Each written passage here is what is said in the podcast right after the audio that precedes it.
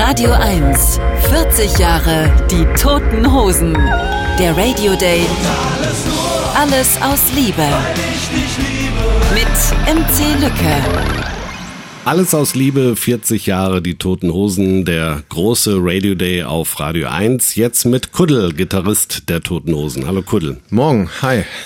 Sag mal, du bist ja wirklich ein Urgestein. Du warst ja mit Campi schon in ZK. Wie ist denn das? Bist du auch Düsseldorfer? Hast du Hockey gespielt in Mettmann oder wie hast du Campino kennengelernt, dass ihr so früh zusammengekommen seid? Also es gab keine Vorgeschichte jetzt wie Andi und Campi oder Breiti und Campi hatten. Ähm, ich war im Grunde genommen Zuschauer von ZK gewesen, hatte mir sogar drei Wochen vorher noch überlegt, Mann, das wäre doch mal geil, in so einer Band zu spielen. Ich hatte gerade eine Gitarre aus Montreal mitbekommen irgendwie und habe vorher nur Akustik gespielt. Und dann ist ja die Gitarristin ausgefallen oder ist, ist gefeuert worden. Ursprünglich wollten, wollte dann Campi und Fabsi Gupi anrufen. Das war auch ein Gitarrist aus Düsseldorf, der bei den Bazookas gespielt hat. Ein Freund von mir, auch Linkshänder tatsächlich. Und der meinte, nee, ich habe eine Band, aber ruf mal Kuddel an, der, der, das würde wohl passen. Irgendwie. Dann kam dann zwei Wochen nach dem Konzert, wo ich da war, in, im Okidoki, der Anruf von Fabsi und dann hatten wir die erste Probe. Hast du denn vorher auf dich aufmerksam gemacht oder? Ähm Nein, gar nicht. Es kam aus dem Nichts. So, ganz ohne Internet.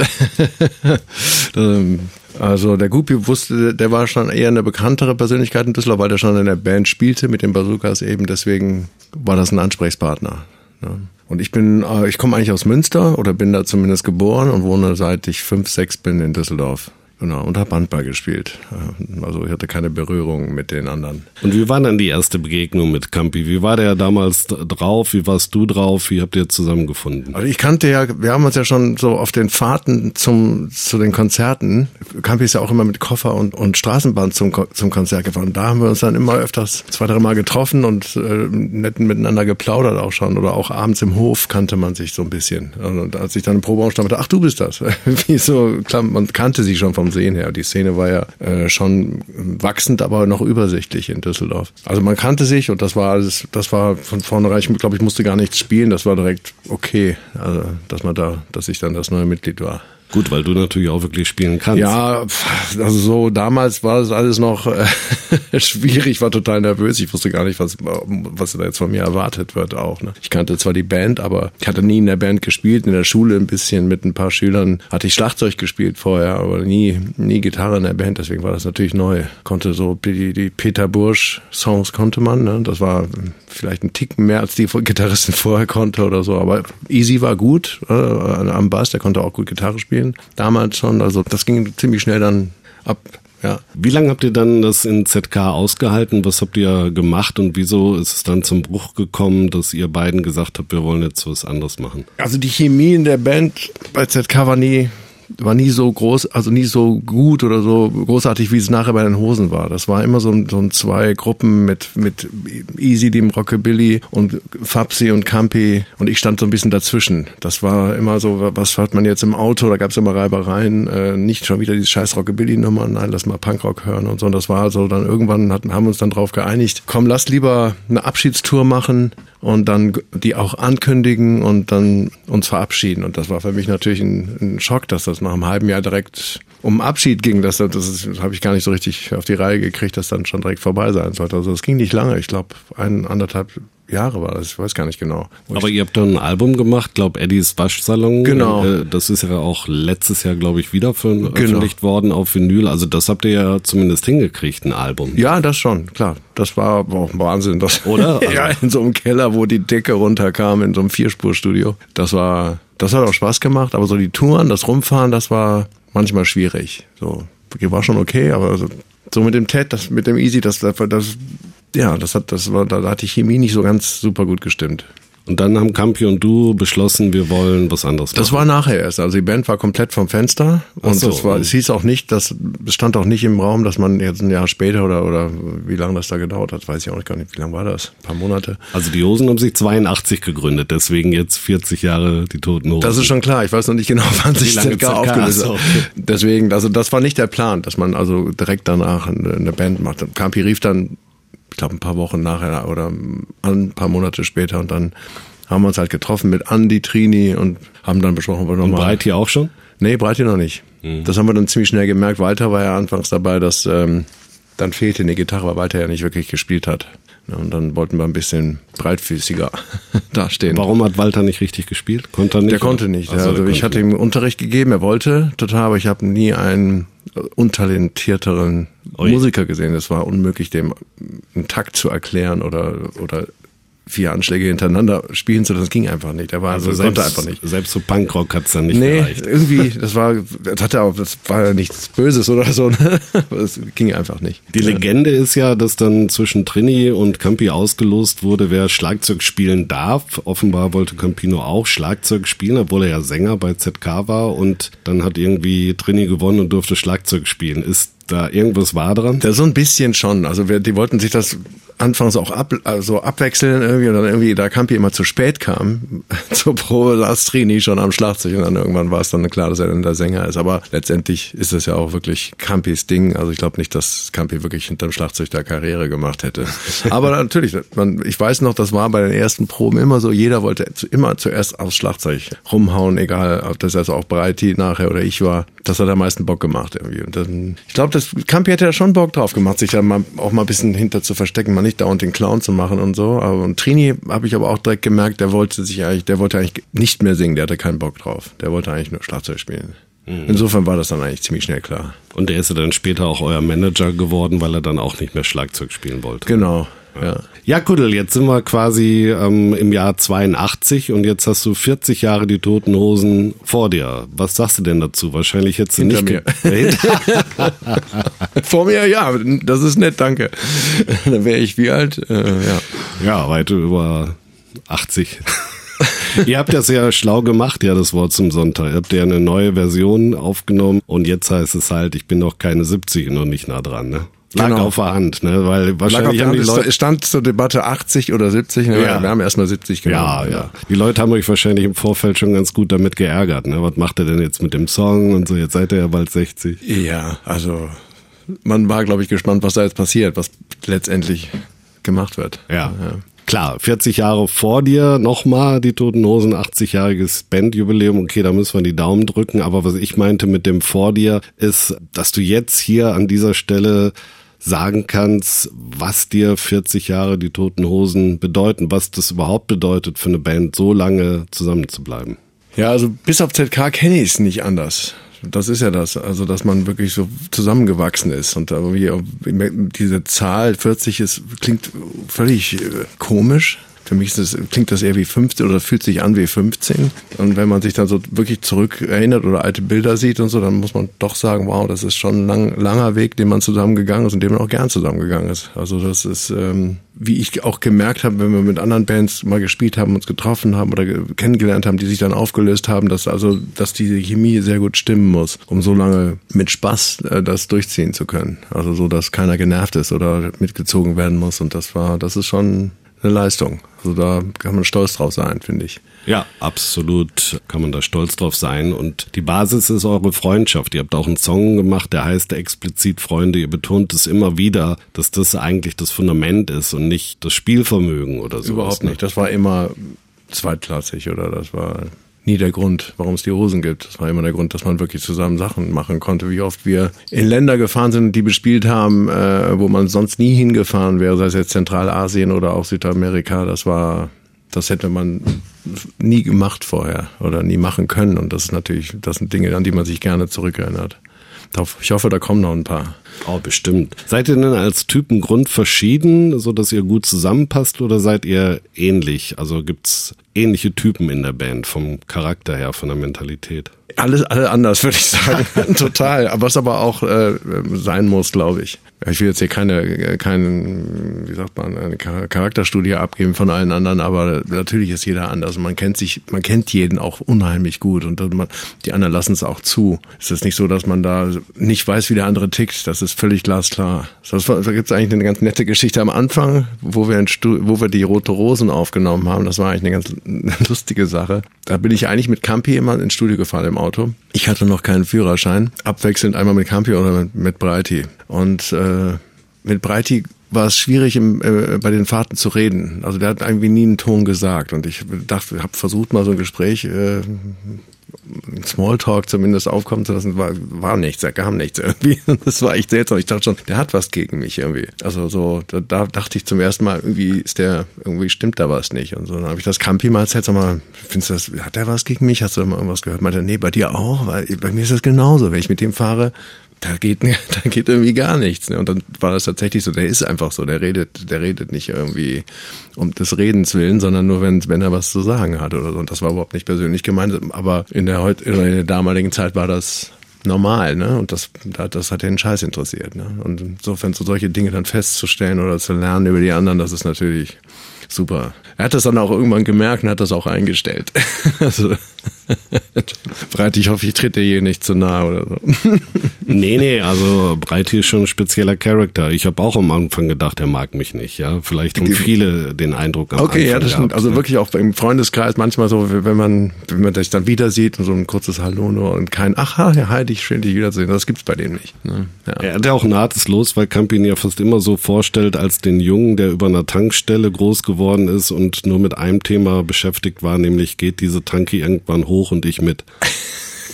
auch, auch nett. Ja, ich war ja auch ein paar Mal da und äh, aber ich habe eigentlich keine ich habe das nicht so mitgekriegt, dass er da schlotternd den Schlüssel umdreht, wenn er nach Hause geht. Schon krass, ne? über einer Tankstelle groß zu werden. Ja. Kuddel, also die vielen schönen Zeiten. Es gab ja natürlich auch zwei Krisen, glaube ich. Möchte ich auch gerne mit dir drüber sprechen. Heute ne, muss man ja auch ein bisschen bekennen, ist aber auch kein Geheimnis. Du bist recht früh Vater geworden. Deine Freundin ist schwanger geworden und es hat damals gar nicht so der Band geschmeckt. Ich glaube, das ist schon auch offiziell, dass man dir da angeraten hat, da doch vielleicht irgendwas zu machen und du darüber sehr enttäuscht oder gar entsetzt warst. Wie war das damals?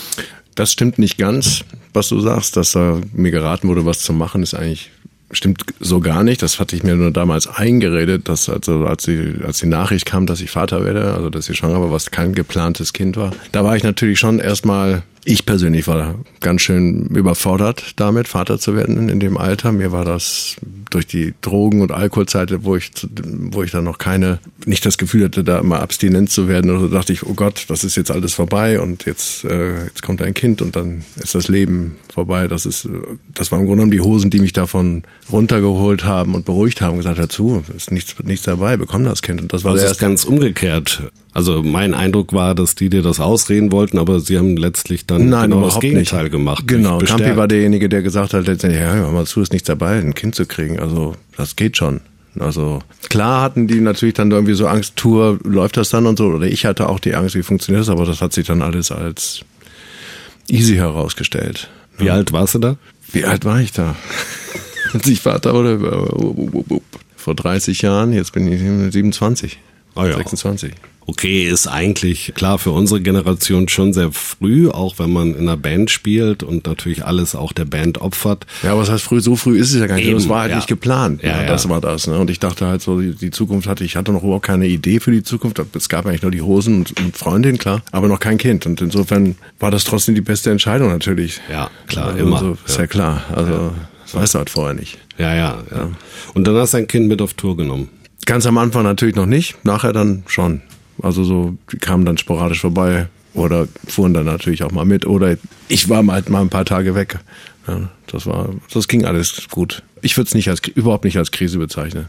Okay, na, ich bin froh, dass du das jetzt mal aufklärst, weil ähm, ich hatte einen anderen Eindruck, äh, auch nicht keinen persönlichen, sondern habe das irgendwo gelesen, äh, dass du da enttäuscht gewesen wärst, was die Reaktion der Bandmitglieder betrifft. Aber offenbar ist ja genau das Gegenteil der Fall. Also du bist ja bestärkt worden. Also das stimmt schon. Natürlich war am Anfang eine Unsicherheit da, aber letztendlich die Unsicherheit, die ich am meisten verspürt hatte, wurde mir von den Hosen genommen. Das war definitiv so.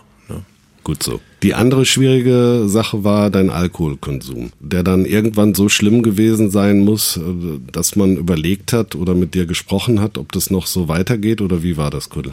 So ähnlich. Also es gab dann mal irgendwann ein Treffen äh, auf Ibiza Bandbesprechung und dann irgendwann haben wir uns dann gab es Sachen, die auf den Tisch kommen, wo jeder jedem mal sagen sollte, was gerade nicht stimmt und unter anderem war das dann eben mein, Alk ne, mein Alkoholkonsum, den ich gar nicht so auf dem Schirm hatte.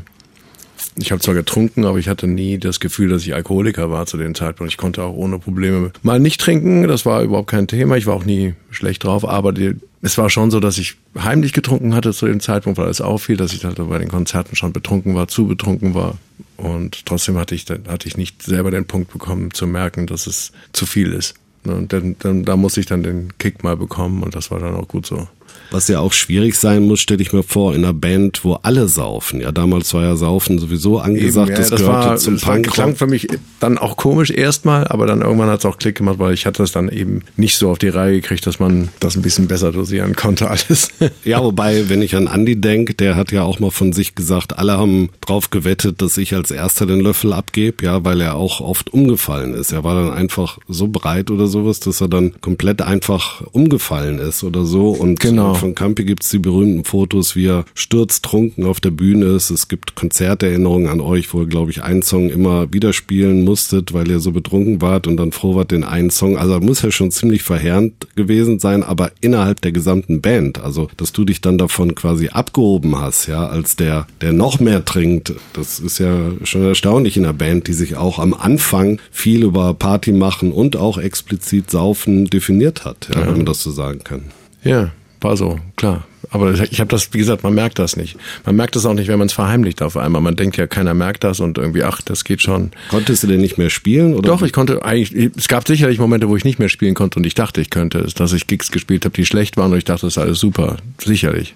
Und man reflektiert sich ja nicht als, als äh, Trinker oder. Ja, aber wenn du keine Ausfallerscheinung hattest, so wie Andi zum Beispiel, und wenn, sagen wir mal, ich sauf, mein Kumpel säuft und der sagt jetzt zu mir, ich habe ein Problem, dann sage ich doch irgendwie, du hast vielleicht ein Problem, aber ich doch nicht. Also Ja, anfangs war das so. Es gab ja immer, wie gesagt, aber wenn du bei Proben schon anfängst oder morgens schon anfängst, ohne Grund, eigentlich ohne, dass irgendwie eine Party ist und so, dann fällt das halt auf. Und das, das ist anders, als wenn man auf einer Party mal abstürzt oder so. Oder mal nach einem Konzert, sondern bei mir war es halt, ich war ständig unter Strom, so mehr oder weniger. Und das habe ich irgendwie kaum wahrgenommen so. Das ist ja, ist ja oft so, dass man das gar nicht schnallt. Und das war in dem Moment halt gut, dass die anderen mich da ein bisschen wachgerüttelt haben. Das hat auch Klick gemacht, total. Und das war es auch. Dann habe ich keinen Schluck mehr getrunken. Insofern. ja, das ist auch sehr, sehr erstaunlich. Haben die dir denn Ultimatum gestellt? Nee, eigentlich nicht nur, eigentlich, nein. Also klar, hätte ich jetzt weitergesoffen, weiß ich nicht, was passiert wäre, um ehrlich zu sein. Ne? Wenn, ich, wenn ich dachte, scheiß drauf, ich trinke weiter. Keine Ahnung, ob die mich durchgezogen hätten oder wie ich mich verhalten hätte. Ob das ein Grund gewesen wäre, die Band aufzulösen oder mich rauszuschmeißen, keine Ahnung. Und wie macht man das, Kuddel, wenn man dann so einen Anstoß kriegt von außen, so nach dem Motto, Kollege, du musst jetzt mal ein bisschen drauf achten und du sagst, es hat Klick gemacht, also du hast es verstanden, das ist bei dir angekommen und dann hast du das in deiner ureigenen Art sehr konsequent dann eben durchgesetzt. Können ja auch nicht alle.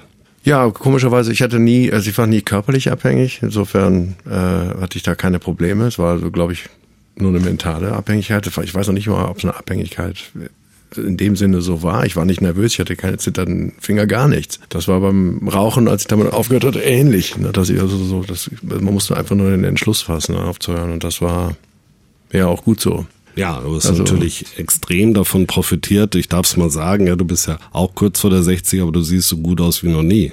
Hm, danke. Besser als, als junger Mann irgendwie. Ja, das, das stimmt. Wenn ich mir ein paar Bilder angucke, das ist schon heftig. Irgendwie. Ja, ja, klar. Nee, schön macht das nicht. Nur für einen Augenblick. So, und wie lange bist du dann jetzt ohne Alkohol und alles? Vom Prinzip 25 Jahre. Wahnsinn. 26 Jahre bald, ja.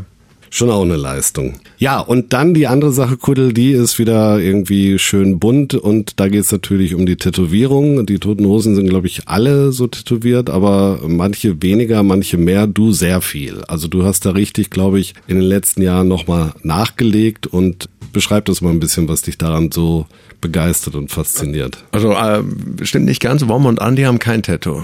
Gar keins. Breiti hat ein paar und Campi ein bisschen mehr, stimmt. Aber so, ja, das ist vielleicht meine, meine jetzige Sucht oder so, dass man da, äh, da wird man süchtig nach. Du hast eins, vergrößerst das und das, man findet Gefallen dran. Die nerven einen nicht. Und Die nerven einen nicht. ja, also ich hatte ja man, es gibt ja schon die Angst davor, dass ein Tattoo einen dann irgendwann Ach so, nervt. ja. So, und das, ich finde das alles super. so Nee, mein Ding irgendwie. Keine Sieht doch Ahnung. gut aus, aber hast du noch Platz irgendwo? Klar. oder? Ja. Ja. Also der Bauch ist frei, das linke Bein ist, also die beiden Beine sind ja nochmal zwei Rücken, Ja. wenn man sich das mal überlegt, wenn man die Fläche nimmt. Ne? Da, da ist noch, da wäre noch reichlich Platz nach oben. Hast du den Samurai umgesetzt? Den Samurai habe ich, aber auch schon den Gegenspieler endlich. den, den, den Alien von Giga sozusagen. Und das war, das war mein letztes Tattoo von Bernie, genau. Und du sagst, da wird man süchtig nach, ja? Man, momentan habe ich mich ein bisschen beruhigt, aber da, da wird man süchtig nach, klar. Ah ja, du Finde hast ja also die Gefahr ist auf jeden Fall da, dass man da nicht so schnell sagt, ah, jetzt habe ich aber genug, sondern dass man sagt, ne, komm, da, da gehen noch ein paar. Ja, nee, aber steht dir ja gut. Aber du bist natürlich schon beim Hals jetzt angekommen, an der Halskrause. genau, Ne? genau. Und ich werde jetzt keine Lehre mehr als Bankangestellter anfangen. Insofern ähm, stört mich das jetzt oder glaube ich auch nicht, dass das jetzt. Aber so weit wie die jungen Rapper heutzutage gehen, die sich dann ganze Aufsätze aufs Gesicht tätowieren lassen, so weit wird es auch nicht gehen. Nee, Gesicht halte ich nochmal. Also ich hatte auch irgendwann früher mal gesagt, komm, Hals kommt nicht in die Tüte oder, oder Hä- Hände. Insofern, irgendwann macht man es dann vielleicht doch, weiß ich nicht. Aber Gesicht habe ich schon Respekt vor. Wie lebt man denn damit, wenn die anderen immer sagen, wir können alle nix, nur der Kuddel, der ist der Ja, ist ja einzig Quatsch. gute Musiker? Das ist Quatsch. Also mittlerweile ist das nicht mehr, überhaupt nicht mehr so. Ich will mich da jetzt auch gar nicht kleiner reden oder so, aber Breiti hat äh, wahnsinnig viel dazugelernt, Andi auch und Campi sowieso. Das ist alles nicht mehr so, dass das Welten sind oder so. Ist so, ja, die Ja, anderen ist haben wirklich so. aufgeholt. Bitte? Die ja, anderen haben aufgeholt. Total. Ja, ja. Ja, aber du bist schon auch bei den Hits dann führend auch, ne, mit der Gitarre. Keine Ahnung, also Breiti hat auch äh, gut Hits abgeliefert im Alleingang, ne? Push Again und ähm, Alex und äh, Liebeslied sind von ganz klar von Breiti und das ähm, Wannsee ist von Andy, das ist ganz, das ist nicht mehr so, dass das nur einer macht oder zwei. Es ist tatsächlich auch wirklich, finde ich, also die Zusammenarbeit mit Vince und, und eben allen fünf an den Songs, das ist dann, einer kommt mit einer guten Idee und die wird dann gemeinsam ausgearbeitet. Es sei denn, gibt natürlich Aus, Ausnahmen, wenn du ein komplettes Stück abgibst dann und das so umgesetzt wird, dann hat man es halt alleine gemacht. Aber so ist das eigentlich immer, immer mit allen zusammen.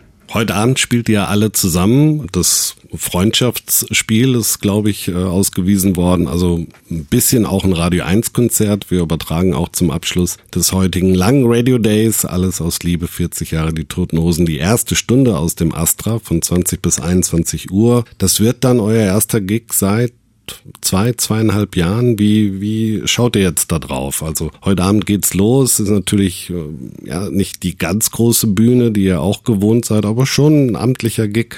Ja, wir freuen uns natürlich maßlos, Wahnsinn. Also ich glaube, die Nervosität ist diesmal auch wesentlich höher, klappt noch alles. Äh, Also das ist wirklich ungewohnt. Man, man, wir haben schon gemerkt, wo wir jetzt die Setproben im Proberaum hatten, dass das alles nicht mehr so geschmeidig lief wie vor drei Jahren. Ähm, Und ich hoffe, dass wir, dass wir das gleich umsetzen können. Das muss eigentlich das Schlimmste gewesen sein. Man hat das auch weltweit beobachten können, egal wie groß oder klein Künstlerinnen oder Bands sind. Das ist dann schon euer Lebenselixier, ja, auf die Bühne zu gehen, von Musikerinnen und Musikern allgemein. Total. Also ich habe ja gemerkt, wo ich mit Campi letztes Jahr unterwegs war, äh, mit der Hope Street, wo, da hatte ich ja wenigstens äh, sieben Songs immer auf der Bühne, auf der Akustik irgendwie. Das war ja schon wenigstens, wenigstens etwas. Das hat man schon gemerkt, wie einem das gefehlt hat. Das ist wird bestimmt ein großer Spaß gleich. So, zwei Sachen noch, Kuddel. Zum einen das Allerschönste, was du mit den Toten Hosen erlebt hast, was dir am meisten Freude bereitet hat, was nachgewirkt hat, was Spaß gemacht hat. Also ich muss sagen, die Argentinien-Reisen waren immer alle sensationell. Ich würde sagen, als Highlight würde ich das Magical Mystery Konzert in der Bond Street gerade beurteilen und In der Bond Street, erzähl mal. Das war in dem American Tattoo Shop in der Galeria Bond. Das ist wie die Straße genau, jetzt weiß ich gerade nicht. Ich sage jetzt Galeria Bond, weil da ähm, war das Studio, wo wir im ersten Stock ein Magical Mystery Konzert angesetzt haben. Das war eigentlich eine kleine Nebenstraße, die in so zwei in eine große Straße und links auf den Platz gemündet haben. Und In Buenos Aires. In, mitten in Buenos Aires und wir haben es bekannt gegeben nachmittags um drei und wir dachten, da kommen vielleicht 500 Leute hin vor so und das hat sich dann so rumgesprochen, dass die Straße voll war. Da waren zehn, also ich glaube 10, 15.000 Leute nachher totales Chaos und das war, das hatten wir so nicht erwartet. Das war wirklich irre und das ist ein wirklich irres Erlebnis. Da gibt's auch Fotos von, ne, wie Campi am Laternenhang Ja, genau, oder genau. Hängt und so weiter. Und der ist wirklich ja proppevoll alle Straßen. Ne? Genau. Ja, also wie gesagt, es gab so viele Momente, an die ich, an die man sich jetzt erinnern kann, sei es jetzt einzelne Konzerte oder also es, das ist wirklich schwierig, da was rauszuheben. Aber das fällt mir jetzt gerade spontan ein, das wechselt aber auch. Und natürlich, was wünschst du dir für die nächsten? Du hast schon gesagt, 40 Jahre die Toten Hosen oder wenn man es dann nur mal kleiner macht, einfach für die nächste Zukunft. Ach, dass wir noch ein paar Dinger spielen können, ohne dass wir uns eingestehen müssten, irgendwie, oh, das, das läuft nicht mehr so wie früher. Das wäre schön, wenn wir Also das immer aktuell, immer relevant. wenn wir das. Level halten könnten für noch ein paar Jahre, das würde mich sehr freuen, ja. Auch noch Orte, an denen du spielen willst? Bhutan. Also es gibt noch ein paar es Wünsche, gibt natürlich ein paar weiße Flecken klar, auf der also, Landkarte. also wahnsinnig, also an die ganzen Namen komme ich jetzt gerade nicht dran, aber da gibt es reichlich Länder, die so seltsam und äh, es wert wären, da mal hinzufahren mit der Band. Also, klar. 40 Jahre die Toten Hosen, alles aus Liebe. Heute der große Radio Day auf Radio 1 mit Kuddel. Vielen Dank fürs Interview. Sehr gerne.